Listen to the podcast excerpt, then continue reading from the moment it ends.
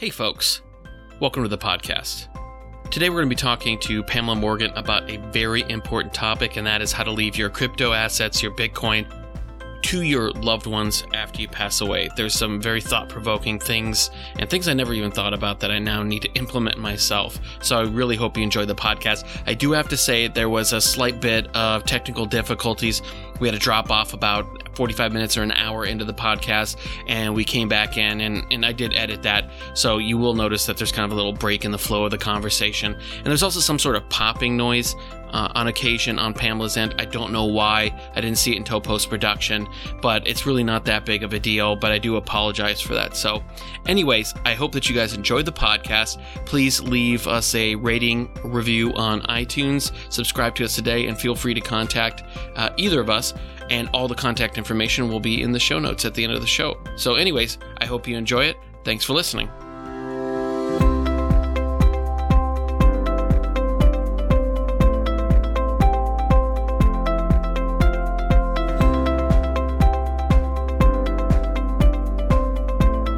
Welcome to the Did You Know Crypto podcast. Today, I'm very excited to be speaking to Pamela Morgan. She's an attorney, educator, entrepreneur, and public speaker who has focused her law practice exclusively on Bitcoin and digital currencies since early 2014.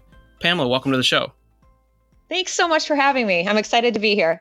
No, it's great having you here. And before we delve into the topic of crypto asset inheritance planning, I'd love to hear your Bitcoin blockchain origin story. Like, where did you first hear about it? What kind of convinced you of its, you know, future potential, and and what really uh, got you excited about it? Um, sure, I, I love to share this story um, because I think it's common or more common than maybe you know I came across it in t- 2009, which is not really anyone I know. Um, how I learned about about Bitcoin specifically was I was speaking at a conference in Athens, Greece, in uh, November of 2013, I believe it is, and I was speaking at this uh, conference called Disrupt. It was actually called Disrupt Startup Scale Up. And it was all about disruptive things that we can do, ways that we can change the system. And that really, really appealed to me because um, basically I, I I've been dissatisfied with most systems uh, most of my life. I think that they can, you know, we can create systems that are much better. And I think that, you know, when systems get kind of bloated and, and, um, and we start protecting systems just for protecting system's sake, then we kind of lose touch with why we actually, you know, had the system in the first place. So I'm at this conference and I'm speaking about entrepreneurship for people with disabilities. Um, with the idea being that often people that have disabilities have difficulty finding work. But if we can empower them and teach them how to open their own businesses and, and teach them, give them resources for entrepreneurship, um, not only can they support themselves, but often they can build really, really successful businesses and support a lot of other people. So I was speaking about that. And of course, I'm attending the conference and I'm listening to these other speakers. And to be completely honest with you, I was bored out of my mind. Um, there were very few like truly disruptive uh, talks happening there. And I was like, this is like, I, I, actually felt sad. I was like, no, this can't be like the pinnacle of, of disruption. Um, there was someone there who was talking about electing Hillary Clinton in 2016 uh, in the US. And I was just like, you know, wh- whatever your politics are, um, no one can really argue uh, about Hillary Clinton's disruptive um, uh, uh, credentials. you know, I mean, she's she's pretty as status quo as they get. So, you yeah, know, I was yeah, exactly. I was totally heartbroken. I'm like, no, this is so boring. And then a speaker got on stage, and he started talking about Bitcoin. And that speaker was uh, Andreas M. Antonopoulos, which I'm guessing that many of your listeners know. And I'm also guessing that many people kind of uh, stumbled upon Bitcoin by finding one of his his videos or attending a talk or something like that. And so that was me. I was sitting in the audience and I was listening really, really carefully to what he was saying. Uh, my background, I have a law degree and I'm licensed to practice law in two states in the US, but my bachelor's degree is in business administration and computer programming. And so as I'm sitting here listening to this guy eloquently talk about the potential of Bitcoin changing the world, I remember getting chills. And I remember thinking, if half of what this guy says is true, this thing could actually change the world. And I was so excited by it that I left that conference with with this this new toy, this new thing, right? To to kind of explore. And ideally that's what happens when you go to a conference or you go to a meetup. You know, you're you're inspired and you're excited about something. And so I left that conference and uh, long story short, two months later, I quit my full time job and decided I was going to make a career for myself in Bitcoin. And I've been working in it ever since. That's quite a quite a bold decision. well, you know, I come from um, I come from entrepreneurship. You know, both of my parents are are entrepreneurs. Um, you know, it kind of runs in my family, and I I couldn't help it when I saw the potential. Like it seemed to me at the time, and and honestly, it still does that.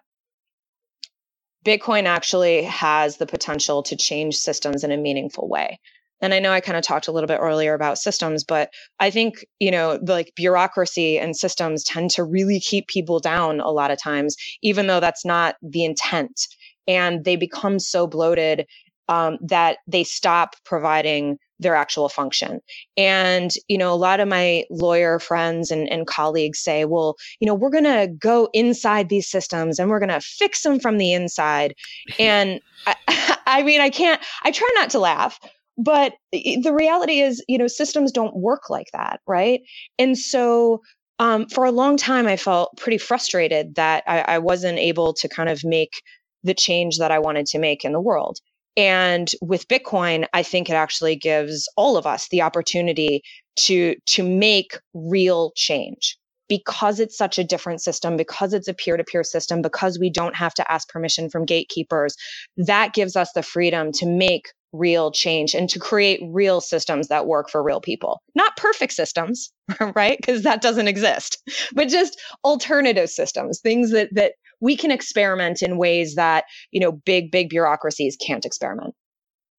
No, and, and I would uh, totally agree in, in terms of systems. I think that once a system gets to a certain size, um, they they change for the worse slowly um, from the inside, and they usually only change from the outside, or they only usually change in any kind of meaningful way, uh, usually in large spurts from from outside uh, actors. Yeah. So I, I yeah yeah the the the argument of of working from the inside, I guess, has I mean some people can point to some some merit to it, but I think it's usually outside influences that kind of force the hand of whatever system that you're looking at to actually have to change, you know, in, in a sort of adapt or die situation. Yeah, I, I absolutely agree. And, you know, you see this a lot with small businesses and you see it a lot when you start with an entrepreneur who then grows their business and grows their business and they get funding. And when they get funding, they tend to bring in a lot of outside people and the culture starts to change. And then it becomes bigger and bigger and bigger. And, and often, you know, the founder's original vision gets lost um, because then it becomes all about making money and market share and all of these other things. And there's nothing wrong with that. I'm not suggesting that, you know, people shouldn't make money or, you know, build good companies. But I think that, you know, the balance when you're dealing with a small organization is there. You know, maybe you've got, you know, 70, 30 or 60, 40 kind of balanced with values first and then making money second. And somewhere along the line, it kind of, it kind of flips. So yeah, I mean that's one of the reasons why I I love this industry and why I'm so interested in in dedicating my career to to Bitcoin and other open public blockchains. At Google, I think is a good example of that. I mean, very yeah. early on, and technically still their motto is you know um, uh, do no evil. If I it might be par- paraphrasing that a bit, but uh, I think they've kind of uh, gone a little bit beyond that and and are kind of now you know part of the systems and they're they are uh, beholden to shareholders. They're no longer kind of a startup, you know, yep. kind of bootstrapped company that's that's kind of out to change the world. They've already changed the world, and now they're trying to keep the world as it is that yes. they've now changed. Well, and I think that's a really interesting point, right? Because like once you have something, you want to keep it. Um, and I'll I'll I just want to jump in with one little thing. You know, I think that you're right. Uh, I think the motto was like, "Don't be evil." And um, my colleague who is now my colleague, uh, Andreas, I think said, um, you know, with, with Bitcoin, what we're creating is can't be evil. right? So that's the beauty of of immutability. That's the beauty of this system is that you can't change it to be beholden to uh, uh, shareholders because there are no shareholders. And i think that's the fundamental difference. And i think that's also uh, encompasses the promise of this technology.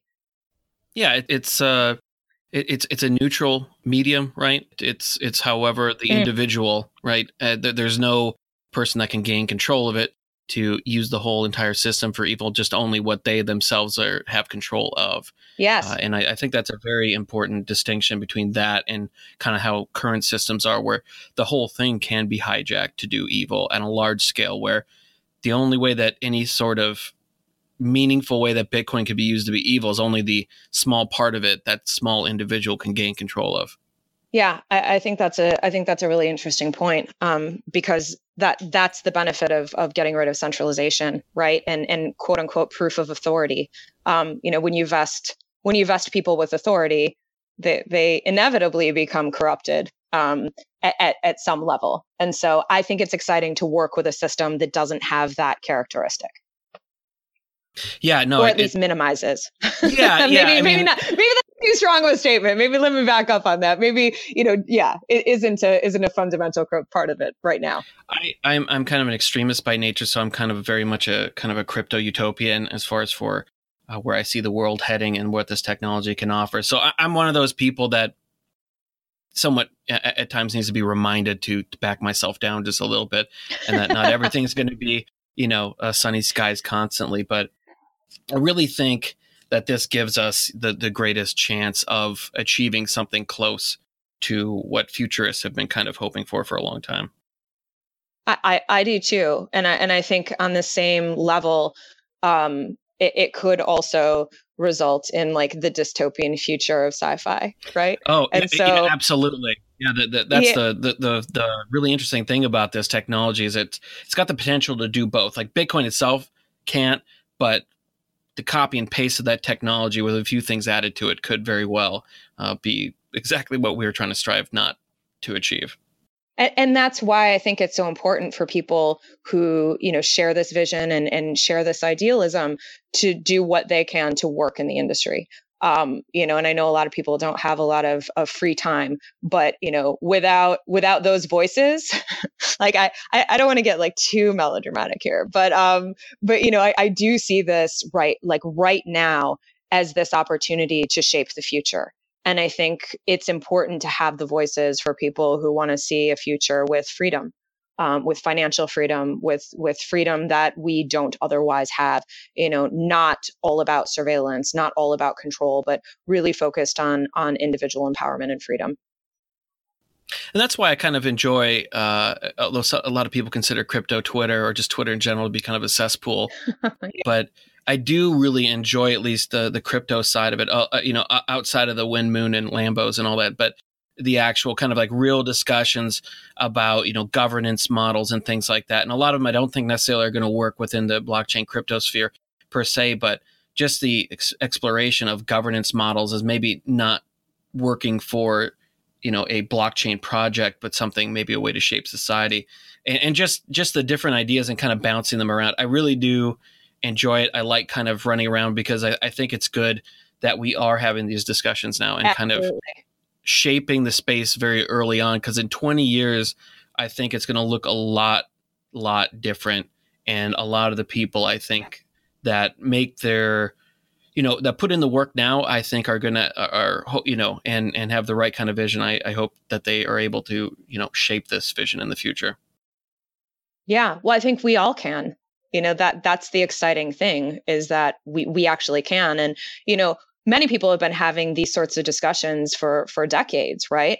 But it's just now that we are at a place with technology that we can actually see that kind of last mile right? We're, we're kind of seeing technology develop yep. in so many different areas.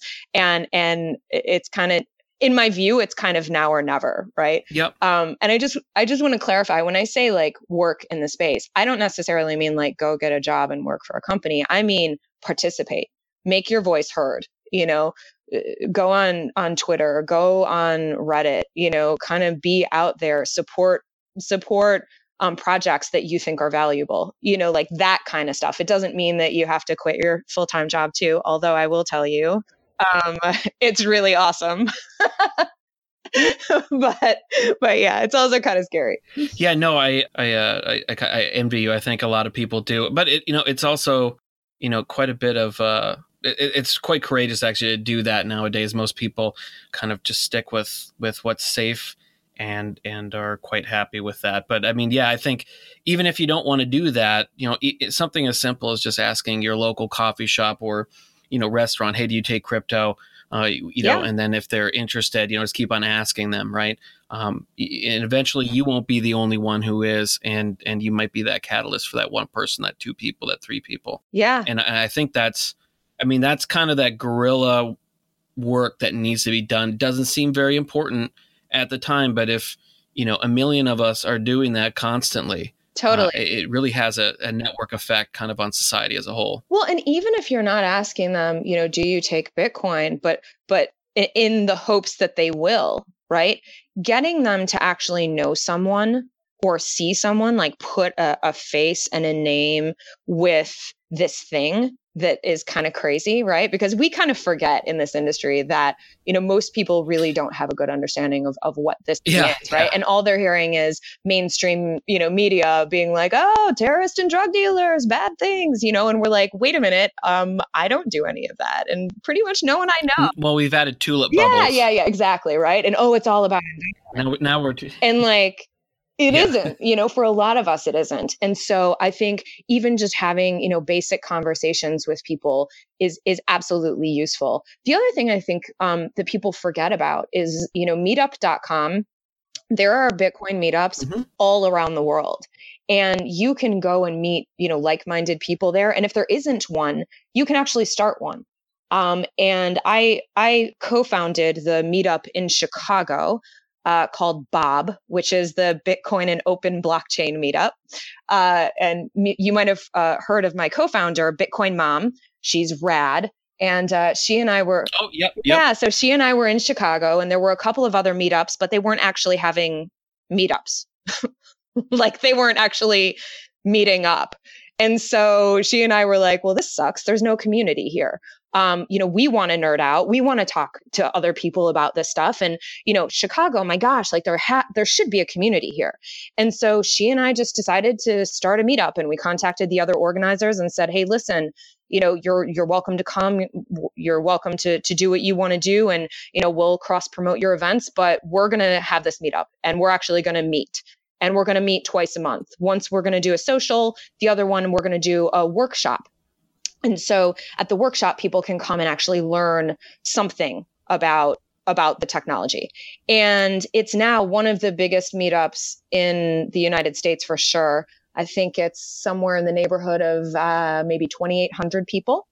Um, oh, wow, that's great. Yeah, I know. It's really great. I don't run it anymore um, because I'm now location independent. But, um, you know, the Hannah and Mark and, and Ian and Ben have taken over and they've been doing a great job um, building the community and sustaining the community. And the reason that I'm talking about this is because we really went from almost no one. And when we had our first meetup, I think there were 12 people there, maybe 14 tops. And like, some significant others and kids were in attendance. Okay. So it wasn't like we had, you know, 20 crypto enthusiasts there, but, you know, it's just a matter of having events and letting people know that you're interested in this thing and, and kind of building community. And it can just happen as easy as that. So for anyone who doesn't have community, like I'm just, I'm, I'm trying to encourage you to, to explore that. No, and I think uh, w- one of the really great things, although you know a little bit with the schisms and stuff like that, it, it's it's gotten a little bit different. But especially, I remember back in 2013, 2014. Uh, especially it was it's a, it's a really warm and open community if you come in and say hey i'm interested in this it's not a bunch of people going well you know sorry you missed the boat right or anything like that it's right. it's people are very excited to talk about it I, I was just listening to a it was I'm a little bit behind on Laura Shin's podcast, but she was talking to uh, uh, Meltem Demirors and Jill Carlson, mm-hmm. and they were talking about how different it is in this industry from other ones. Where in other industries, you know, after work you go and you have drinks and you talk about sports, you talk about whatever. Um, but I can't remember if it was Jill or Meltem, but they were saying, you know, when we go meet up after work for drinks, all we talk about is crypto for the rest of the night still. Right. I mean, yeah, it's, it's, it can absolutely be all encompassing for sure. But actually, we should probably start talking about uh, uh, crypto asset inheritance. and so I, I, was, you know, doing uh, research prior to that, and I was looking up some stuff just on, you know, regular asset planning and, and wills. And I was reading that it was about 60% of Americans, not crypto people, but just average Americans lack a will or any kind of planning at all. And I'm willing yeah. to guess that that number is probably much, much higher for crypto owners, given our age probably skews a, a you know much younger. Absolutely. Um, so I was just wondering if we could just talk about basic wills estate planning first, and then kind of roll into where crypto assets kind of have a unique little niche there. Sure, I'd love to. Uh, so I, I think you're I think you're spot on. Um, our our industry does skew younger um, and more tech driven, and that tends to be uh, kind of people who aren't that interested in writing a will. Um, but for e- there are a lot of people who are now getting into it who do have wills, but haven't incorporated those assets into those wills. So we can talk a little bit about that.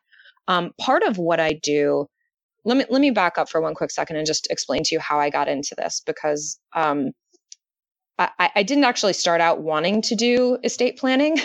it kind of happened. So when I started working in this industry, I was helping startups who were getting funding in cryptocurrency. So they would get a bunch of Bitcoin.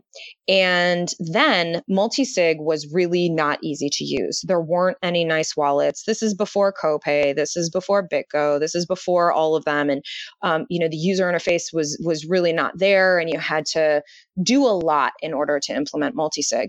But I didn't understand why these companies who are getting, you know, funding in hundreds of Bitcoin um, weren't doing that. And one of the reasons they weren't is because it, it, wasn't important enough to them in comparison to like what their vision was for their company.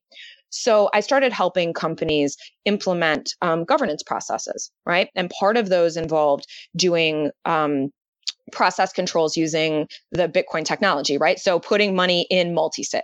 And then to supplement that, let's say you have uh, three principals. You have your CEO, your CTO, and your CMO um, which is chief executive officer, chief technology officer, and chief marketing officer. So you have three people, and you create a two of three multi sig. Um, what happens? So all, all, all three of these people have keys, and you only need two of them in order to move money. Not, no one person can move money on their own. So what happens if your CTO gets a sweet offer from another company and decides to leave? What do you do? Right? You have money locked into this multi-sig and now you have a, a, key situation. So how do you deal with that? How do you deal with it if your CTO doesn't leave, but um, you know the the building where they're storing their keys, something happens, there's a flood, and they lost their keys and they lost their backups. Uh, so how do we create plans to to ensure um, that you'll actually be able to access your assets a, from a company perspective? And then how do we create plans for disaster recovery so that we're not dealing with catastrophic loss? So this you might you might see how that kind of lends itself to inheritance planning because what would happen is I would start this conversation with the founders and then after we would create this plan I would say well hey by the way how much of your net worth is in bitcoin and they would look at me like I had five heads and they would be like all of it and I'm like, okay, well, um, we, uh, do you have family that you want to actually inherit this? And they would be like, oh my gosh. And yeah, so then, and they would say, I never thought of that. And I would say, okay, well, you know, especially if you've got children or if you have a non traditional family, meaning um, if you haven't married the person that is your partner, uh, legally married them, you know you you they won't they won't be able to inherit any of your assets assuming they even could access your your crypto assets. They wouldn't actually be able to inherit them. So let's start talking about you know how we can make this happen. And that's how i got into this. It was it was purely organic. It was it, it wasn't intentional. And then as i started talking to more and more people i realized that this is a big deal in our industry. Um, you know people are getting into crypto and they're having a really great time and and and all of a sudden we have a price run up and something that was play money, right, is all of a sudden now 20, 30, 40, 50% of your net worth. And now you're like, oh my gosh, this isn't play money anymore. Like this could really change my family's life. And I want to make sure that they can access it. So that's how this happened. Okay. And, and so I guess that's kind of probably for most of us. I mean, we were talking a little bit before uh, the, we, we started recording, but I myself had, had kind of recently been thinking about that, and and I'd started to put together uh, like you know some folders with just kind of the um, the forms for like the insurance and uh, all these different kinds of you know any kind of asset that I have, you know, the investments and and crypto. But when I came to crypto, I was like, okay, I'm gonna put down like the addresses it's at, but I was like, I don't want to put a Word document and end up like some people on that we've heard about uh, in the Twitter sphere that that kept their you know private keys on on an open source or an open open document and lose all that stuff. So so the question is exactly. like, what do I do? Do I put it in a safety deposit box? Do I break it up into multiple pieces and give it to multiple people? Um, I, I, mean, how do how do what is, what is really the best way to kind of go about uh, kind of just putting all of our affairs in order and and getting these kind of crypto assets? Um, I mean, do you have like any specific recommendations for that, or just kind of like general ideas? Uh, a- absolutely. Um, to answer that question, I wrote a, let's see, 137 page book. Um, and I don't mean to give you the, the lawyer answer, but the reality is there is no one plan that works for everyone because everyone's family is different. Everyone's situation is different. Let me give you an example. Some people that have you know, uh, Bitcoin or, or other crypto assets live in the US. They live in an affluent neighborhood where there isn't, you know, a lot of crime. There isn't a lot of break-ins. Um, you know, they, they have a safe home. They have a bank up the street that has a safety deposit box. They have no reason to think that, you know, the anyone is going to try to seize their assets. So for them, and, and they have a traditional family, you know, they're, they have, you know a, a, spouse and a couple of kids and they're all biologically related you know the kids are related to the to the spouse and um, you know it, it's a very kind of uh, vanilla leave it to beaver sort of situation which is great for them. Um, they will require a bit less planning than someone who for example lives in a dangerous area lives in an area where uh, there aren't banks that have uh, safe deposit boxes or they live in an area where they do need to worry about government seizure um, for for no good reason without due process, or there's corruption. You know, we, a lot of times we forget that these assets are global in nature, and so to say that there is one estate plan that works throughout the entire world is is naive at best, dangerous at worst, because it causes people to to make decisions that maybe aren't actually safe for them. So what I do in the book is I, I we start out with a get it done plan. And it's basically where you can sit down for one to two hours. So all you need to do is block out one to two hours, sit down with a book, and I take you through step by step of creating your initial estate plan for your crypto assets. Um, we talk about location. We talk about what you should put where. We talk about how you shouldn't ever um, write your seed words or your keys in your will. That is a terrible idea. And the reason is in most jurisdictions, your will becomes a public record. And so what happens is um, that document is submitted with the court and becomes part of the public record, meaning that anyone can search that document. Now you've got a race and the race is your family who's grieving, who doesn't know anything about crypto, who doesn't know how to transfer you know your bitcoin doesn't even know that they're entitled to bitcoin cash or bitcoin gold or whatever else you decided to you know whatever fork you decided to take or not take.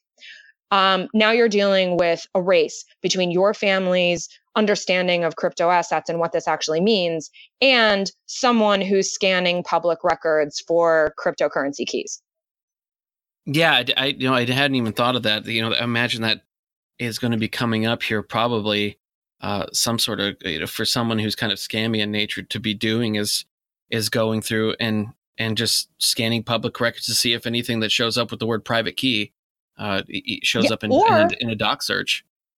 Yeah, or seed or 24 words yeah. or you know i mean there are so many ways to do this you know. You you can create a, a, a pretty easy database of words. Trezor ledger right? I mean you, you can take kind of all the companies coinbase all the companies that you know have have wallets and kind of look through and and and quickly look for those keywords. It's it's not something that you would even need a human to do per se right? And so, and oh i'm sorry you were saying no, no, no. Go ahead. Oh, I was I was going to say, you know, um, I, I, didn't, you know, I know that the, the stuff in the book we don't want to like throw it all out on just the podcast, right? So, but I did want to touch on, you know, with, with, with smart contracts. I know you cover this in the book, but it, it just kind of how do you see that kind of applying to the inheritance in the future? Is that going to be something that we can almost, in a way, almost automate uh, wills and and all these these types of you know basically the asset distribution after you after you pass? Yeah, this is this is a great question, um, and it's a really really common question. So first, let me let me touch on the first thing you said, which is we don't want to give it all away. Um, actually, I've given a lot of the book away um, because I believe in open source, and so I'm one of the few lawyers who actually uh, licenses most of my work under a Creative Commons uh, open source license. So you can see the the beginning sections of the book and the get it done plan um, I've published a lot of that on Medium and on my website for people to kind of get their kind of get their head around it. And then if you like that and if my writing style works for you and if you feel like you're making progress, then go and get the book and, and continue the process because what the book does is it starts with the get it done plan and then it takes you through a really in-depth um, sure analysis s-u-r-e which is security uh, usability, resilience, and efficiency. And we start to analyze every decision that you're making with that framework. And I kind of help you make your plan better and make your storage better and make all of the things that you're doing both more secure, but also more usable by the people who will inherit your assets and, and make sure that we have resiliency and efficiency as well. So, um, you know, I'm probably the only person who's like, don't buy my book. First, go and look at the free stuff. But, you know, that's my nature. I want, I want people to actually get value out of it. And what I really, really want is for people who buy the book and look at the materials to do something.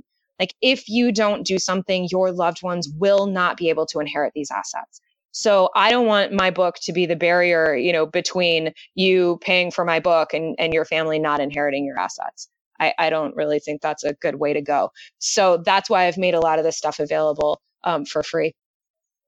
So, no, yeah, and I, I, oh, I was going to just say that uh, I'm kind of one of those people that also, I don't, I don't, know if you want to call it the law of attraction or whatever it is, but uh, just from looking at people that I, I, respect and, you know, do everything from podcasts to writing to whatever, uh, I, I see that a lot of these folks, what they do is they put out everything for free. Yeah. And it's available if you want to take the time to do it, but they also offer a product. If you don't want to spend, you know, 15 hours searching through, you know, this podcast or that Medium article or, or this thing on the site, if you just want a nice, concise thing, then, you know, people are willing to do that. And also they're willing to do it as well, just as a, as a thanks for all the information you already have given them. Yeah. Some of them already have that information already, but they're just like, Hey, thanks. Yeah. And I, I do think that it's kind of like a new, you know, a new way uh, that, that's kind of just been developing over the last 10 years, along with the gig economy and, and just kind of like a new, a, a, new economic model in a way, I guess, for content creators, which I, I really kind of enjoy a lot more than the old,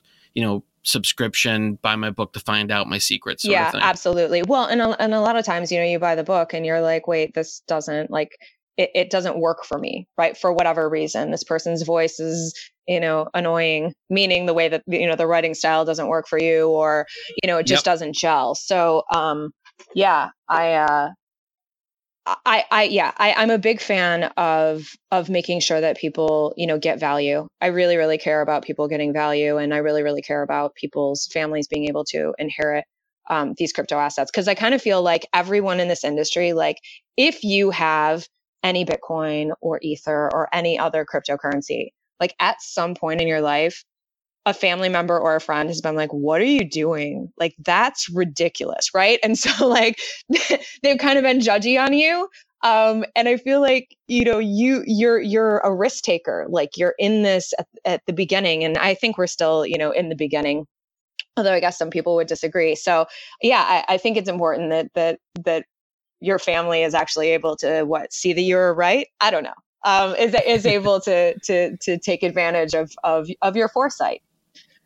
So um, I was actually uh, it, I want to talk about the smart contracts thing again, but this just uh, yep. something popped in my head, and and the fact that you you you left your job, and I imagine that I, am going to be talking to a, a, another guest tomorrow about something a, a different field, but kind of a similar thing, in that they kind of took you know very early on they got into Bitcoin and they got into crypto before. I mean, even in 2013, we think that that was such a long time ago, but it was such a small community then and it really didn't even have any kind of like other than a few time articles any kind of public knowledge about it other than the run up to a thousand and it's right. kind of a, a big you know reputational risk to mm-hmm. go in on something that majority of people in the majority of professions basically kind of looked at as as at best just a bunch of internet nerd money and at worst you know something that only people who buy drugs off the internet and are kind of you know iffy in nature are going to participate in. So, I, did you experience anything like that from from people in the you know in the legal profession? You know, your peers kind of going like, "What are you doing? Why are you getting involved in this?" Oh, for sure. For sure. I yeah. I mean, I I definitely heard a lot of that and like, wait, what? You're doing what? Why are you doing that? You know, but um, I think I had an advantage in that I really, really looked at the technology and how the technology works. Like, what is it that makes Bitcoin immutable? What is it that makes this ledger unchangeable? How does this thing actually work at its core? And I'm certainly not a developer and I'm not, you know, a core developer, but I thought it was really, really important to understand the technology and what its limitations are and how it works before I kind of made that leap. So when I, you know, when I made the leap, I was confident. I was like, you know, you guys don't see this and it's a giant experiment and it might fail, but it also might succeed. And this is the this is the vehicle to the future that I want to live in. And so I'm gonna be part of it. I, don't know how I'm gonna be part of it. I don't know what kind of part I'm gonna play, but I, I if there's anything that I should be spending my time and, and effort on, in my opinion, you know, it's this. And so that's what I would tell them. And so, of course, you know, they knew me. So it was, it, they kind of had, you know, cognitive dissonance because they're hearing like, uh, Bitcoin, you know, Silk Road, and you know, it's only used for you know killing people and all these bad bad things, and and and of course, you know, none of that was true anyway. But um, but yep, exactly, yeah, exactly. Um, but this is what they're hearing, and then they look at me and they know me, and they're like, wait a minute, but you're not this, and so what am I missing? And it actually gave me an opportunity to talk to people um, and in, in a way that we wouldn't have otherwise been able to talk. So, you know, none of them joined me in my quit your job and come and work in this industry. Um, however, uh, like many of us, uh, 2017 brought a lot of calls and a lot of emails and a lot of texts and a lot of messages and like, hey, so you're smart, you got into Bitcoin early, you know, and um, and the reality for me is that I, I quit my full time job. And for anyone who started a business, you know, you know that basically the first couple years you're not making money. So the Bitcoin that I made, you know, I sold to pay bills, and I and I don't begrudge that at all. You know, I I I took a chance and I did what I needed to do. You know, I'm not a Bitcoin millionaire, but I'm a I'm a happier meaning that you know i work I, I, do work that i love. I work with people that i love. I feel like i'm doing something meaningful uh, and i think that that's all anyone could really ask for. You know i have enough money to to to pay my bills and do what i need to do and and i've created a life that that makes me really happy and i think that that's the beauty of this of this technology that it allowed it allowed me to do that and many other people who i know you know that work in this industry have been able to do that as well yeah, I think um, it, it's really interesting in that that I kind of have been able to do a lot of side gig stuff. Like I'm not a programmer. I'm I'm learning. I'm teaching myself how to do that, but I'm, I'm at probably uh, a, a, toddler level All of right. of uh, under, understanding the language. Yeah. Um, and and mostly I was doing that was just so I could actually understand the nuts and bolts of the tech, right? And and kind of get where when developers have opinions on this or that where they're coming from but but anyways i mean there's a lot of work for people that teach themselves coding, and I'm gonna absolutely it's one of the things I'm gonna try to push on my children is to learn how to do that. But even outside of that, you know, if you can put together a few words and you can write halfway decently, uh, you know, I, I, was finding side work, looking around, you know, different, you know, different, uh, uh, you know, blockchain startups and and coin projects, and whether or not you agree with that project's a vision or or longevity. A lot of them are offering, you know, bounty campaigns, you know, write documentation for us or create these infographics or something like that. Yeah. And I find a lot of like little gig work all over the place. It's not enough for me to to quit my my full time job on uh, as of yet, but it's definitely a good supplemental income to pay down, you know, mortgage and and things like that. And and I really enjoy this space, and that's just so kind. Of, I, I don't want to call it Wild West because that has bad connotations generally. But oh, yeah, I don't know what a better way to put it is that I mean, there's just stuff out there, and if you just want to go out and grab it, you you can. Yeah. Um, that's what I really enjoy about this space so far. Yeah, I, I, I couldn't agree more. There there are lots of opportunities here, and and you can actually you know make your own opportunities, which is effectively what I've done. by, yeah, no, exactly. By focusing on inheritance planning, um, be, mostly because no one else was doing it. You know, every everyone else wants to wants to do some you know some smart contract, amazing. Um, we'll get, we'll get back into to the, the question that you asked me earlier about smart contracts, and you know, a lot of people are are really excited about the potential of the technology, and I am too. Um, and they want to kind of work on futuristic stuff, and that's great. Um, but right now, w- we need something that's going to help us today, and uh, none of those projects are viable. Um, and I know that's a big statement, but uh, but I stand by it. Um, I, I, think that none of those projects are are viable to help most families uh, in in a meaningful way. So earlier you asked me. Yeah, yeah, definitely. You know, in, in the now, yeah, um, they don't need. They don't. You know, there a lot can happen in one three, five, ten years, whenever it's going to take to actually kind of really get all the bugs out. And this is not something that you want to leave up to. This is probably good enough sort of code. Yeah, that's so. So you hit on one really, really good point, which is, um, you know, when we're doing a, a simple transaction, it's short in time, right? So if the software doesn't act as expected, um, you know, we, we know kind of right away. Um, and hopefully we can try to fix it with estate planning, um, you know, often in traditional estate planning, you often write a will and then your client won't revisit their estate planning for decades. And so you get this will that is effectively atrophied, meaning they'll say, Oh, I leave my, you know, whatever, uh, Tahoe to my cousin. And like they haven't had a Tahoe in 10 years um, they'll say things like, you know, I leave my house located at, at this at this place, which you can't actually leave a house in this way, but um, you know, I'll leave my house located in this place to these three people, and one of them will have already passed away. Um, so this is really, really common in you know traditional estate planning. There are a lot of things that can go wrong.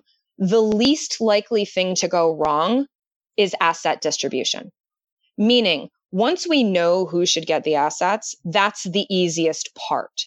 The difficulty is in families, often there's an argument as to who should get the assets. And so I hear a lot of people talk about, um, about, you know, smart contracts, being able to just distribute those assets to your three best friends and that's it. And nobody can, you know, nobody can do anything about it. Right. This is, this is the utopia that we hear about. Yep. Yeah. So yep. what how does that actually play out? Let's talk this through. So how that actually plays out is you leave all of your crypto assets to your three best friends. But the law doesn't recognize your three best friends as heirs of yours. Nope. So who are your heirs according to the law? Well, they're probably your your parents or your siblings or someone else who is blood related to you. If you don't have any blood relations, you're the last person. Um, ultimately, in most states in the United States, those assets will then escheat to the state. We use the word escheat um, to mean uh, the state will actually have legal ownership of them. Okay. So you're like, that's okay. It doesn't matter because if the state has legal ownership of my property, but I actually gave my crypto to my three best friends, they'll never know, right? So, so this is what, what, what I hear often. The reality is that the state has an interest in getting the value. So even though they might not be able to get the Bitcoin from your friends, what they could do if they could prove that that this transfer actually happened, which you know, if you're using Coinbase or another um, KYC AML identity exchange, uh, they do have records on you know what you have and distributions, et cetera, et cetera. Um, so basically, what would happen is while the state couldn't get your Bitcoin, what they would do is sue your three best friends for the value. So they would put a lien on their home they would try and get them to sell their car you know? So basically even though it is true that that the state or your heirs the rightful heirs couldn't actually force someone to transfer the bitcoin to them they could for all of the assets that are in the quote unquote you know real world all the tangible assets they own they could create effectively a lawsuit against your friends and get the value. And maybe they don't get the whole value but maybe it's super annoying and it lasts a couple years or decades even for your friends. And you end up creating this big problem that you could actually fix with a simple will. If you say in your will, I want, you know, these people to get these assets in most jurisdictions, not all, but in most jurisdictions, um, the court will honor what you say in the will. So you could actually prevent lawsuits. You could prevent problems by simply having a will.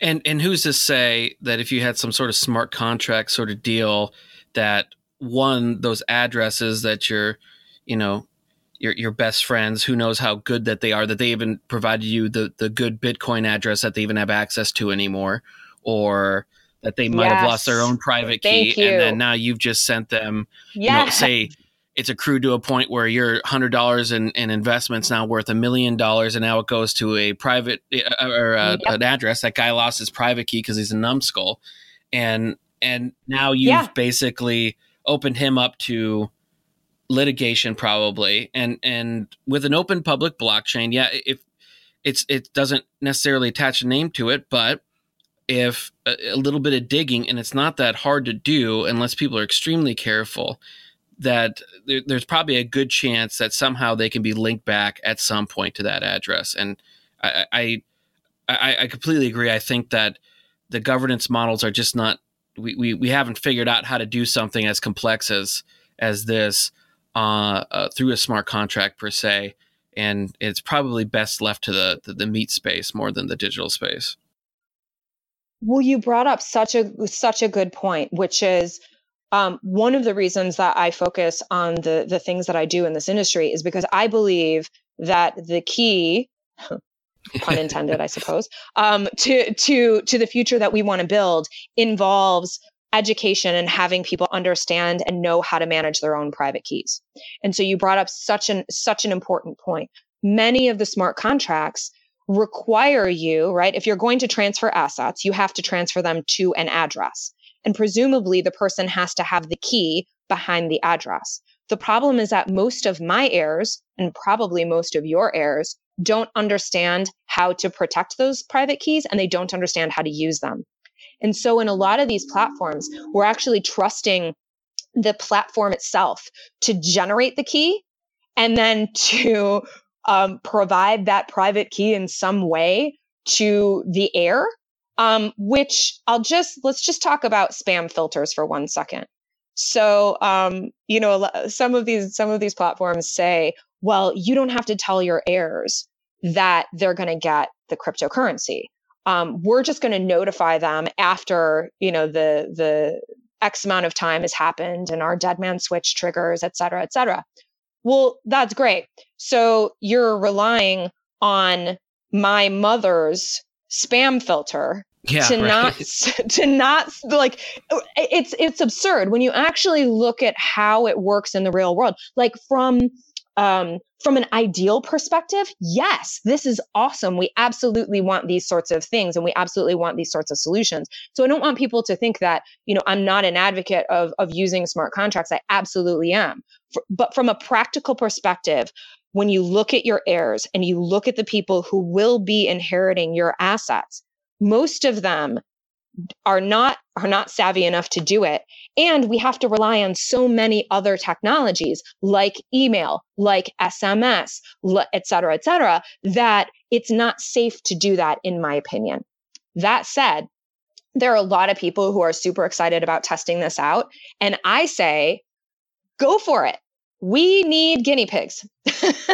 but it's not going to be my family and it's not going to be, you know, people that I care about and it's not going to be my clients because I don't think that the technology is there yet to actually handle real estate distribution in a way that doesn't a put the company, you know, the smart contract developer in the middle and make them the third party that we have to rely on, or B, can do it in a way that will actually be effective in most situations. Yeah, definitely. I I I still get even though I mean I, I understand the technology, I know that it's good. I even when I send any kind of transaction of you know of you know when it gets into larger sizes, I'm still double triple, quadruple checking, and you get butterflies, sure that, that right? address is correct. Yeah, a little bit, and you push it, and you're checking the transaction ID, and then you're checking the block explorer.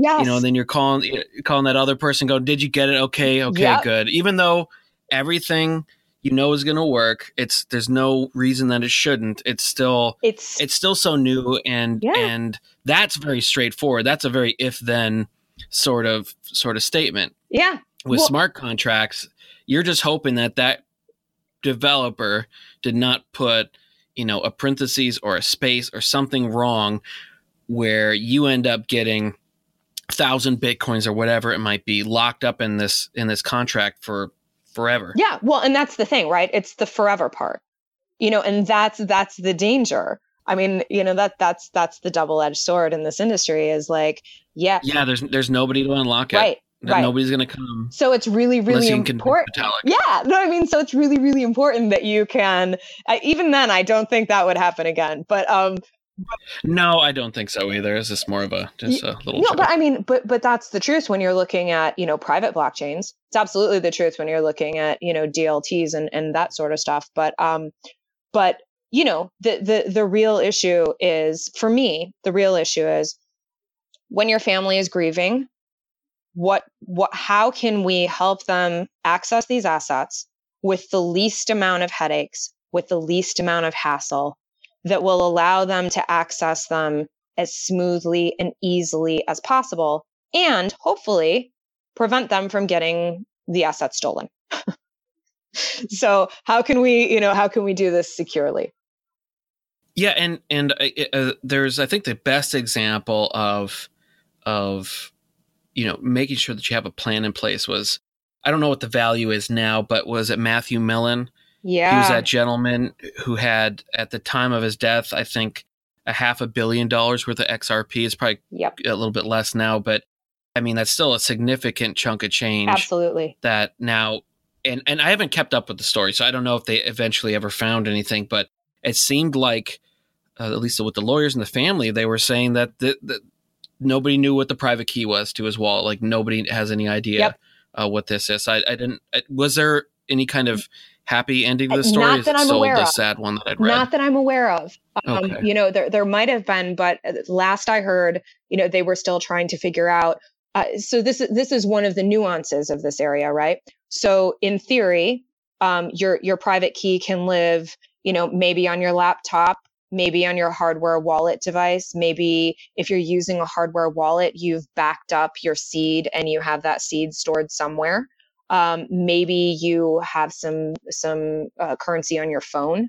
So you know a lot of it is about identifying where those keys might live, because another risk is that your family wipes all of your devices and then they don't actually yeah, have access or you know for some people I, I personally do not want my family going through all of my stuff. Right. One of the reasons is because I have client information. And so, you know, that, that would be a breach of, of my confidentiality with with my clients so i can't have my family going through you know my laptop and all of that so you know i have to have a disaster recovery plan for for my client stuff too that says okay you know these people can access it but those people can't um, and so I do basically the same thing, you know, with, with my crypto assets is you want to, you want to make sure you might not want to give your family your entire browsing history. Maybe you do. Maybe you want them to have all of your email and that's totally fine. But if you don't, you know, you need to make plans and, and, and kind of think about your digital assets a bit more holistically. But yeah, you know, the, the issue is if your, your family could ultimately lose, you know, thousands, millions, you know, the yeah because we don't know what what is the end going to be whether if you you know if you pass away in five years or in 30 years i mean we don't know where the price is going to go i don't think too many people were thinking back when bitcoin broke a dollar was five bucks a piece that it was going to get up right. to $20000 at any time and you yeah. know some people did but i mean we don't know what it's going to be in 20 years and you're well you know i put a few hundred bucks or you know i put you know three four thousand dollars in you know, in mid 2017. Yeah. I just kind of have it sitting there. Uh, you don't know what that's going to be in 20, 30 years. It, it, may no longer be, not that two to $3,000 is peanuts, but it might be life changing um, money, right? If, and if depending on where you live, it is life changing yeah, money. Yeah. And, and that's the other thing, you know, a lot of people think like, oh, I don't have enough you know crypto assets to actually do any planning like it's really not that much and and and then all of a sudden it does become you know quote unquote that much and it really you know it really could make a difference in people's lives one other thing that we haven't touched on is you know this idea of once your family does inherit or you know get access to um, your crypto assets like what do they do with them so um, you know in the us your family members are going to have to probably open or what they'll probably elect to do is open an exchange account put all of your, you know, all of your cryptocurrencies there. Uh, if you have, um, you know, uh, less known coins or you know maybe uh, your exchange maybe you have some some crazy coin that isn't act- actively traded you know you'll you'll shift it to a different coin um, and liquidate. So that involves you know taxation and it involves them doing KYC and AML and some people have family members who can't do that for whatever reason right and so these are kind of the nuances of thinking this through and talking about, you know, w- with clients like, okay, well, what is your family situation? How does, how does this actually play out? Um, and you need someone who can help walk them through that. So that's one of the quick and easy things that, that you can do today is kind of identify who, who do you trust to help your family? Not who do you trust and I'm going to give them my keys, but who do you trust that can help walk your family through the process of, okay, here are the keys. Now, what do we do? How do we deal with this? What are your choices? You know, do you want to try to get every single fork out there? Um, what is the cost associated with doing that? What is the time associated with doing that? You know, do you want to try to learn how to hold crypto assets? And surprisingly, I, I was surprised by this. Um, for the people that I've talked to that have had this actually happen, many of the heirs actually choose to hold some of the cryptocurrency. They're not actually liquidating at all. They're trying to learn. And I think it's out of. Oh, that is very interesting. Right? Um, I, I, I think it's out of like sentiment. Um, you know, I think it's it's out of respect for the person and like they know that this, you know, these people were really into it. And so they want to keep a small portion. So, you know, many of them are liquidating roughly about half, you know, paying off bills, doing whatever, and then they're trying to keep the other half. And so then we have an issue of teaching them how to actually hold these assets securely, right? Why they shouldn't be holding it on an exchange and teaching them all the ins and outs of of the risks and and that takes time. And most people aren't actually ready to have that conversation while they're still grieving, right? It it it takes a period of time for them to want to have these sorts of conversations. And so I think it's important that the plan that you create takes that into account. Yeah, that's, that's actually a very good point because I'd, I'd put, you know, basically uh, almost like a how-to guide for, uh, you know, some of the other stuff that I had with, um, um, you know the the forms for like pulling out like the IRAs or the 401ks and you know here's the form you fill out send this just sign here and it's pretty much done. Or and, and in some of my crypto stuff I kind of had you know this is how you access you know this device and you know this is how you access this other device and it, these these sorts of things. But then I, I hadn't thought about that point of okay now they have access to the device great. They're still you know whether it's a Trezor or a, or a ledger or a KeepKey or whatever it might be now they've just got this weird little thing with a little screen that says some number on it um, yep. of some sort of crypto so how, what do i even do with this thing and i'm right. wondering if, if some sort of you know if you're comfortable doing videos yourself of these things or i guess you know that's maybe even a um, a business that someone if you know for some entrepreneur out there to create some sort of you know walking people through how to access these in some way where their private keys aren't exposed to this third party. But um, yeah. to walk so, people through how to access these these these funds. There are quite a few people who are doing this not because they want to but because they've had a, a friend or a colleague who's passed and they know that the people that are that are left behind don't have a clue about anything, right? And so they've kind of reluctantly become the the helper. They've reluctantly become the person who helps the family and walks them through. And that is that's beautiful. Um, the alternative is your family has this little device, and no matter what the instructions are that you've written, um, they probably can't follow them.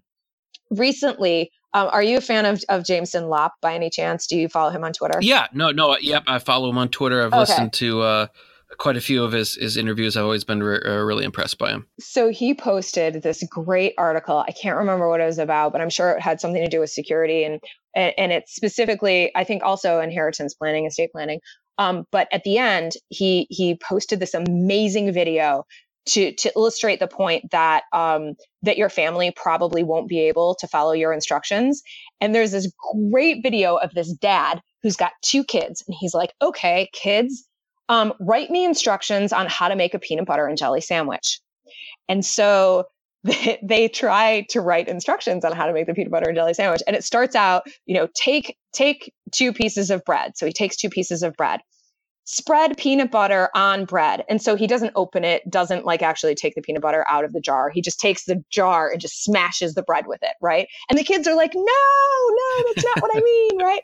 But but it really really illustrates the point that we presuppose, we assume that people understand what we're what we're talking about. And we have all of this knowledge. You have all of this knowledge of, of crypto assets and how they work, knowledge that you don't even know that you know and so when you start to write down instructions, um, it becomes very, very difficult to actually write down instructions that people can follow. So one of the things that some of my clients have done, um, I, I encourage people to write kind of a letter to loved ones teaching them the basics of like what do they need to know you know what are the what are the currencies that you have not giving them um, keys or seeds at this point but just kind of walking them through and talking about like where will they find things, stuff like that. So what some of my clients have chosen to do is do almost like a role play where they give their loved one, typically they only do this with their spouse. So give your spouse your instructions and pretend like you're not there and let them attempt to follow your instructions step by step and find out where that gap is, where the knowledge gap is. Also that's great. Yep. doing this is super empowering for your spouse because many times you know your loved ones they're intimidated by this technology. And even if you don't think you're an expert compared to them you are. And so if you let them walk through it then they feel like okay i can do this and I, I just I, I love it when people have relationships that that they can actually you know do this and again it's not for everyone right i mean um, not to be the typical lawyer, but uh, what more than 50% of, of marriages end in divorce. So, you know, if you do this, um, you know, you could also be giving your spouse all your private keys, et cetera, et cetera. So you really have to be honest um, with yourself about your relationship and, and, and hopefully, you know, you'll be on the, on the good side. But, um, but yeah, Yeah, I've, I've tried to uh, walk my wife through some of it, and and I, I think that's that that's a great point, and that is something that I will uh, be doing here pretty soon because I was just great thinking that a lot of times when you know I think this is very common for people in the space that we kind of really do take uh, for granted, and I, I especially notice it when I am trying to explain not so much the basics, but kind of a little bit more of you know a little bit more kind of uh, not advanced topics either but kind of you know kind of going beyond the beginner level and trying to get people to understand where you kind of go like why why don't you get this? This this is just you know this makes perfect sense. And and but you know they're just kind of like not wait so i you know i i, I put in this long string of numbers and then i put you know this kind of stuff and then I, I put in some sort of password? Like is that the same thing? You know and you right you, you kind of realize that okay wait no this is you know a little bit more and you kind of forget that that journey that you went on that took you you know months and years to get to where you are now in understanding. And i think that's where we have a lot of work to do is to kind of really dumb not dumb it down but uh, come up with and that's for more the programmers and the people developing the tech but come up with ways where we, we keep the the privacy we keep the immutability we keep the security that the blockchain and bitcoin offers but we also make it a lot easier. But until then, yeah, we kind of need to work with what we have. Exactly, we have to do these step by step. That, um, yeah, that's that's a, such a great such a great idea because uh, I, I, don't think I have anything in there on how to access a hardware wallet as of yet. Right, right. Well, and and again, I think I think another you know to to just reiterate, it's empowering for them. It, it gives them the opportunity to actually interact with us. You don't want your your spouse to touch your hardware wallet for the first time when they're grieving. Like that is a terrible idea. Yep. Um, because the likelihood is they're a not going to be able to do it. And then what do they do when they can't do it? First of all, they put it down. But yeah. Yep. Then they go somewhere and try to find someone to help them. And if you haven't told them who they should go to, they might go to Reddit. Yep. They might go to the investment the new investment meetup, right? And who are they going to find there? Maybe they'll get lucky. Maybe they'll find someone who's awesome. Maybe they won't. Maybe they'll find someone who's a predator, right? Who is who is ready to take advantage of them. So um, I don't like to leave that to chance.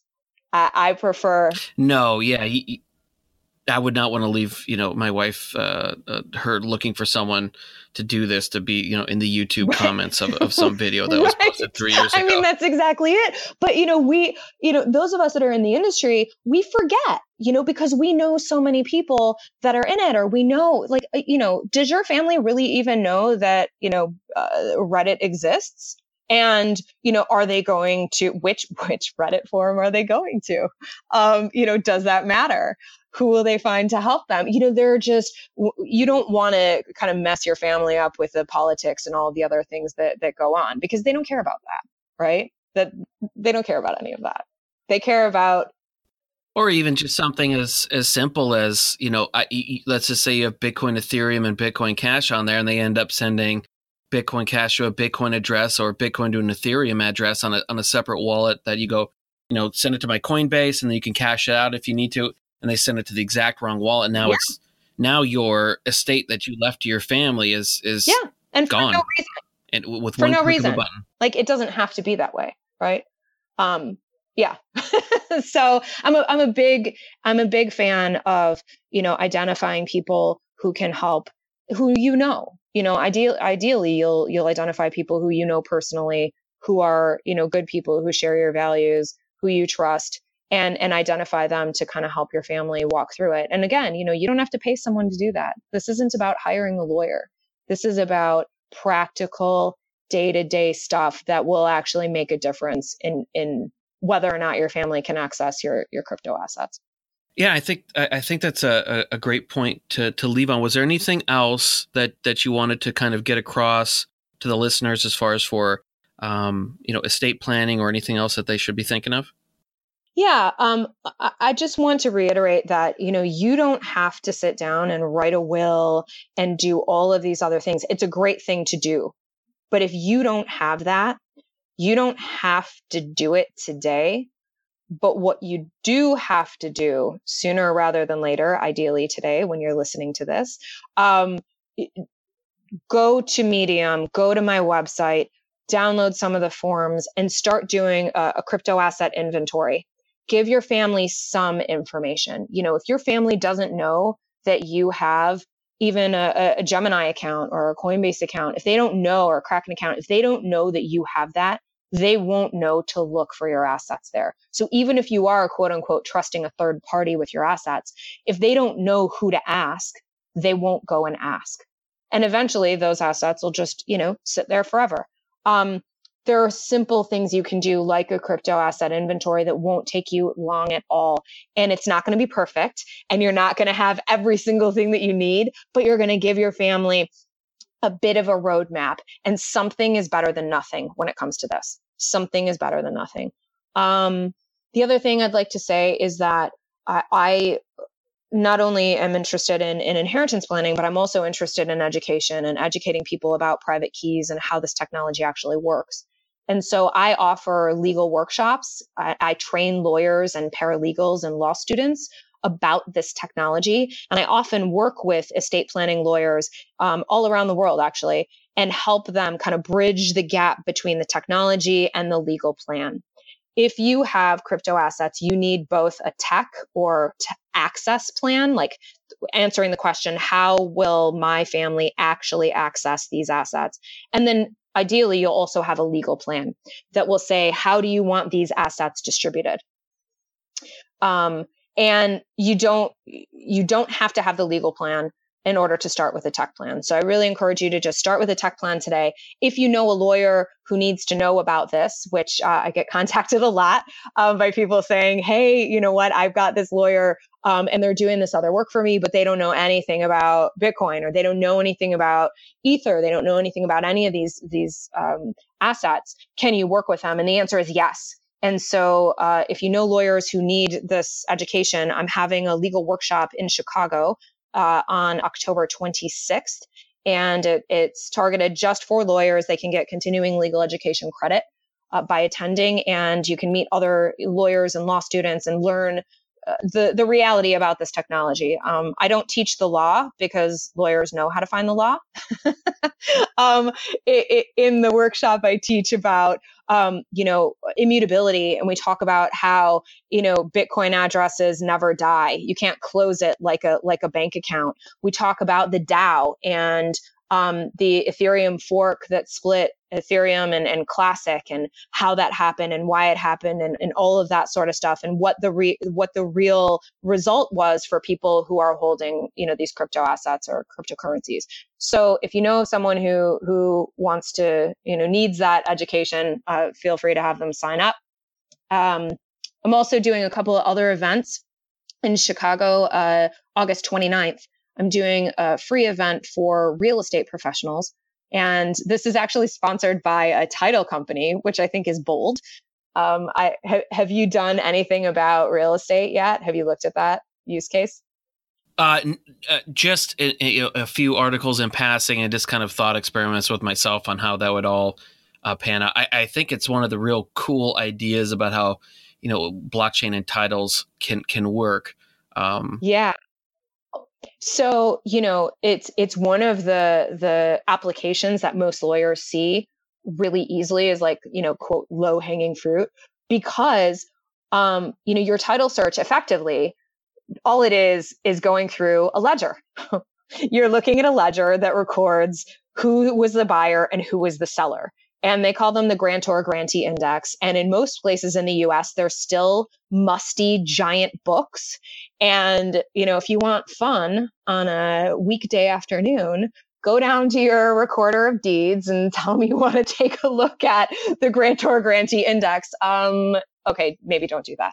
Uh, but you can look at these at, at these books and trace the provenance of real estate. And effectively, what title insurance does for the most part is ensure that there aren't any gaps, that you are actually buying from the person who legally owns the, the property.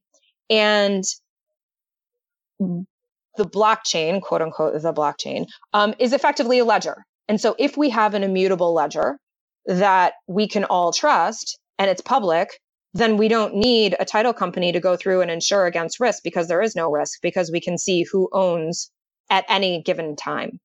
So most people care about this because if you if you bought a house, you probably paid somewhere between 400 and $1000 for title insurance. and people are really excited about not paying that.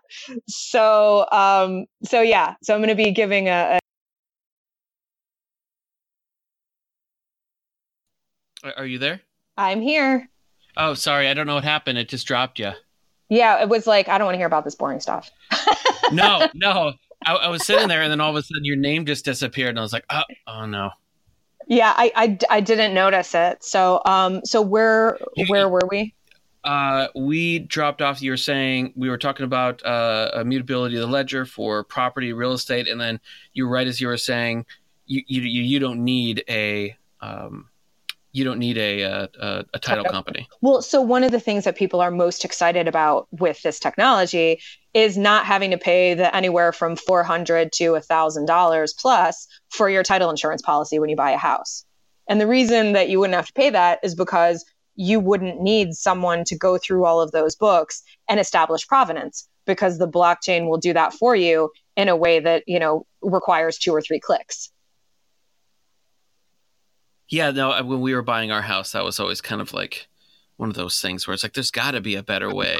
Like, and then, then you know when you're closing, you go to the title company, and they basically just kind of say, "Yeah, the the people who own this house own this house," and and I understand, but but at least with the idea of how blockchain could work would be, you know, if you actually hold that the digital asset version of that physical property, then there'd be no need for any kind of checking because any any transfers would just be you know quick within a second or two yes. of looking back through the history of that transaction whoever holds that but one of the issues i was I, I, I, thought about was like what happens if even with estate planning right and let's just say you have a digital title to that property mm-hmm. uh, if it if it's a public blockchain and let's say somehow someone was able to get the private keys uh, and and steal that digitized version of the title of your property yeah um, and and they now have that but it's technically legally left to let's just say my children.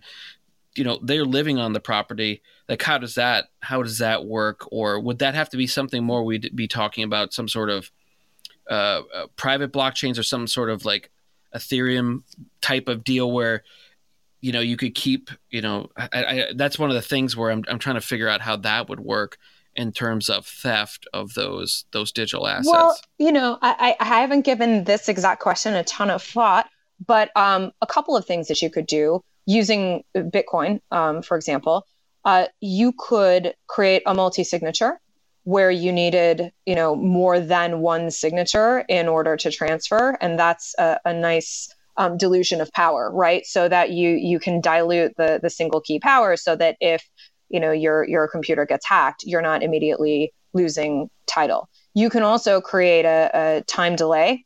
You can lock um, transactions using time lock.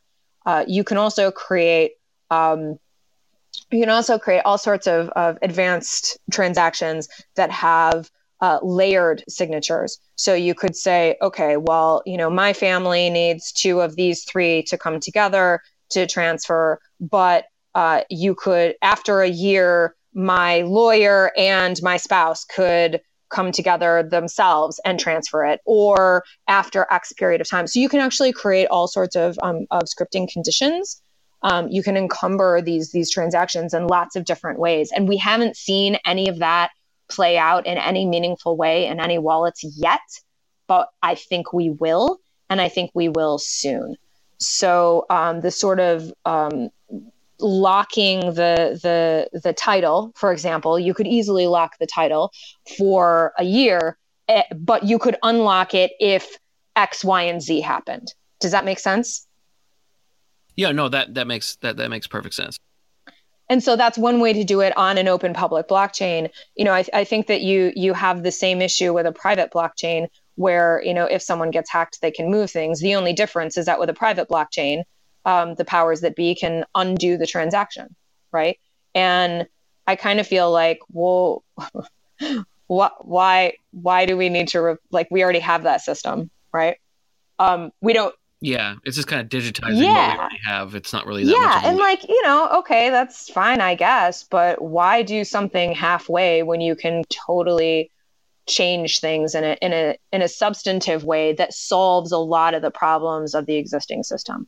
So one of the really quickly, I know we're running out of time, but um, one no no rush at all. One of the um, I, I I grew up in the Detroit area, and I went to law school in in Michigan, and one of the problems that this that this technology can solve with real estate is that there's a lag between the closing and the recording in the official documents, right? So when you closed on your house, you had a paper deed. And what happened afterwards is someone, probably not you, went down to the county clerk or whomever the recorder of deeds is and gave them a piece of paper. And when they got that piece of paper, they stamped it received and then they put it in an inbox. and then whoever is supposed to go into those musty books, um, they are supposed to go and then physically record the information from the deed into the books. You with me? Yep. Okay. So during the financial crisis in Detroit, what happened was the recorder of deeds, I believe, was so understaffed that they got about three months behind. So their inbox was filled with three months worth of, worth of deeds. What that meant is that people were selling their houses. People took advantage of this delay.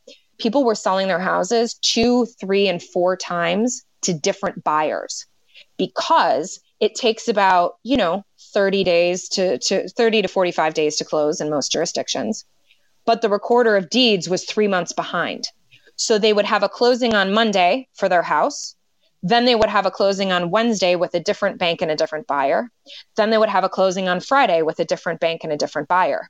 And so they were effectively selling the same property three times because of the lag. So in the inbox, there were three different deeds, but when the title company did the search in the in the records and the actual books, it still showed the original owner owned the property. Wow. Yeah. And so people were, yeah, I mean, you know, banks lost a ton of money. People lost a ton of money. People who had already sold their homes and thought that they had closed on a house found out that guess what? You're not the real owner because there was a lag in, in recording. And so, what this technology does by taking the transaction and combining the transaction itself with the recording on the ledger, you eliminate that lag time. So you eliminate that from happening totally by using this technology. And there's there's I think that's really cool. Yeah, and there won't there won't be the 30 day delay or whatever. It would be the not necessarily instantaneous, but depending on the blockchain that you were building this on, you know, in the case of like Bitcoin, it, within 10 minutes, there, you know, there wouldn't be. And so I guess the way to, uh, to, to avoid being, having a house sold to you that that person no longer owns or whatever. You just have to look at your watch for 10 minutes and go, okay, now we know that you didn't just sell this 10 minutes, you know, in, in between while we were talking or something. And I, yeah. Yeah. I, and I mean, it, it's a really, really cool application. Realistically, the closing is going to take longer than an hour anyway, right? So if you're selling a house, you'd probably want, if you're using Bitcoin, you probably want to wait an hour, maybe even two. So you can, you know, do the transaction, make sure everything is good, put a couple hour delay on, on it, and call it a day. You can see it in the in in the mempool and make sure that it's it's good to go. And then effectively, once it's confirmed, wait six, eight, ten confirmations, and then you don't have to worry about it. That would actually be pretty exciting to uh, at, at closing. Just be uh, scanning somebody's QR code on their phone or whatever for uh, for, right? for payment transfer for for the house. right? I mean, that would be great. Yeah, no, it's it's uh any well you know any elimination of friction in a system uh, usually leads to you know savings you know for the people participating in it which is always good for for everybody not necessarily all always but the more friction you can eliminate the better well yeah and, and arguably for people who don't understand the process you know most people don't buy tons of houses right so the repeat players are the ones who can take advantage of all of the uh, little anomalies, all the quirks of the system. So I, I like closing those sorts of loopholes. I think that you know it, it makes outcomes for everyday people better when we can close those sorts of loopholes. and that that's what you know is exciting about this space and not that blockchain has an application for everything under the sun that's been proposed but i, I think that it yes. has some real applications that have some real you know uh, i shouldn't say real real world but real world effects that will be net positive on society and that's you know really really what excites me about this space is is kind of just the discovery process of where does this fit where does this not fit and then you know where do we go from here yeah, me too. Me too. Couldn't agree more. But I wanted to thank you uh, for being, you know, with us today. It was really wonderful to talk. I, like I said a couple times, you know, I was like I hadn't thought of this or thought of that, and uh, and I know that uh, myself and and the listeners have learned a lot. And I'll have the links to all your sites, to your social media, uh, as well as a link to your book, uh, which everyone involved in crypto should should head over and buy. Uh, and what's the best way to get a hold of you if someone's you know trying to contact you with a question? You can reach me on Twitter at Pamela JD, P A M E L A W J D. Um, or you can reach me on my website at empoweredlaw.com. There's a contact form, it's easy to reach me. I'm happy to help. So definitely do reach out. And uh, one thing I want to say uh, my book is available in ebook and print. If you buy the print, you get the ebook for free. And if you like audiobooks, I'm thrilled to tell everyone that um, it's not me who's reading the book, but it is uh, Stephanie Murphy, from Let's Talk Bitcoin. And I don't know if you're familiar with Stephanie's voice. Oh, yeah. Yep. Oh, she's like, her voice is velvet. Um, she's a professional voice actress and it is fantastic. So if you like audiobooks, um, I'm, I'm super honored that Stephanie agreed to, to do the audiobook. And so that's what you'll find. You can also see samples and listen to samples of the work for free uh, on Amazon. Um, and again, you can find the the crypto asset um, inventory and your letter to loved ones templates on my website at Empowered Law. Well, perfect. Thank, thanks again for uh, for coming on and letting everyone know. Thanks.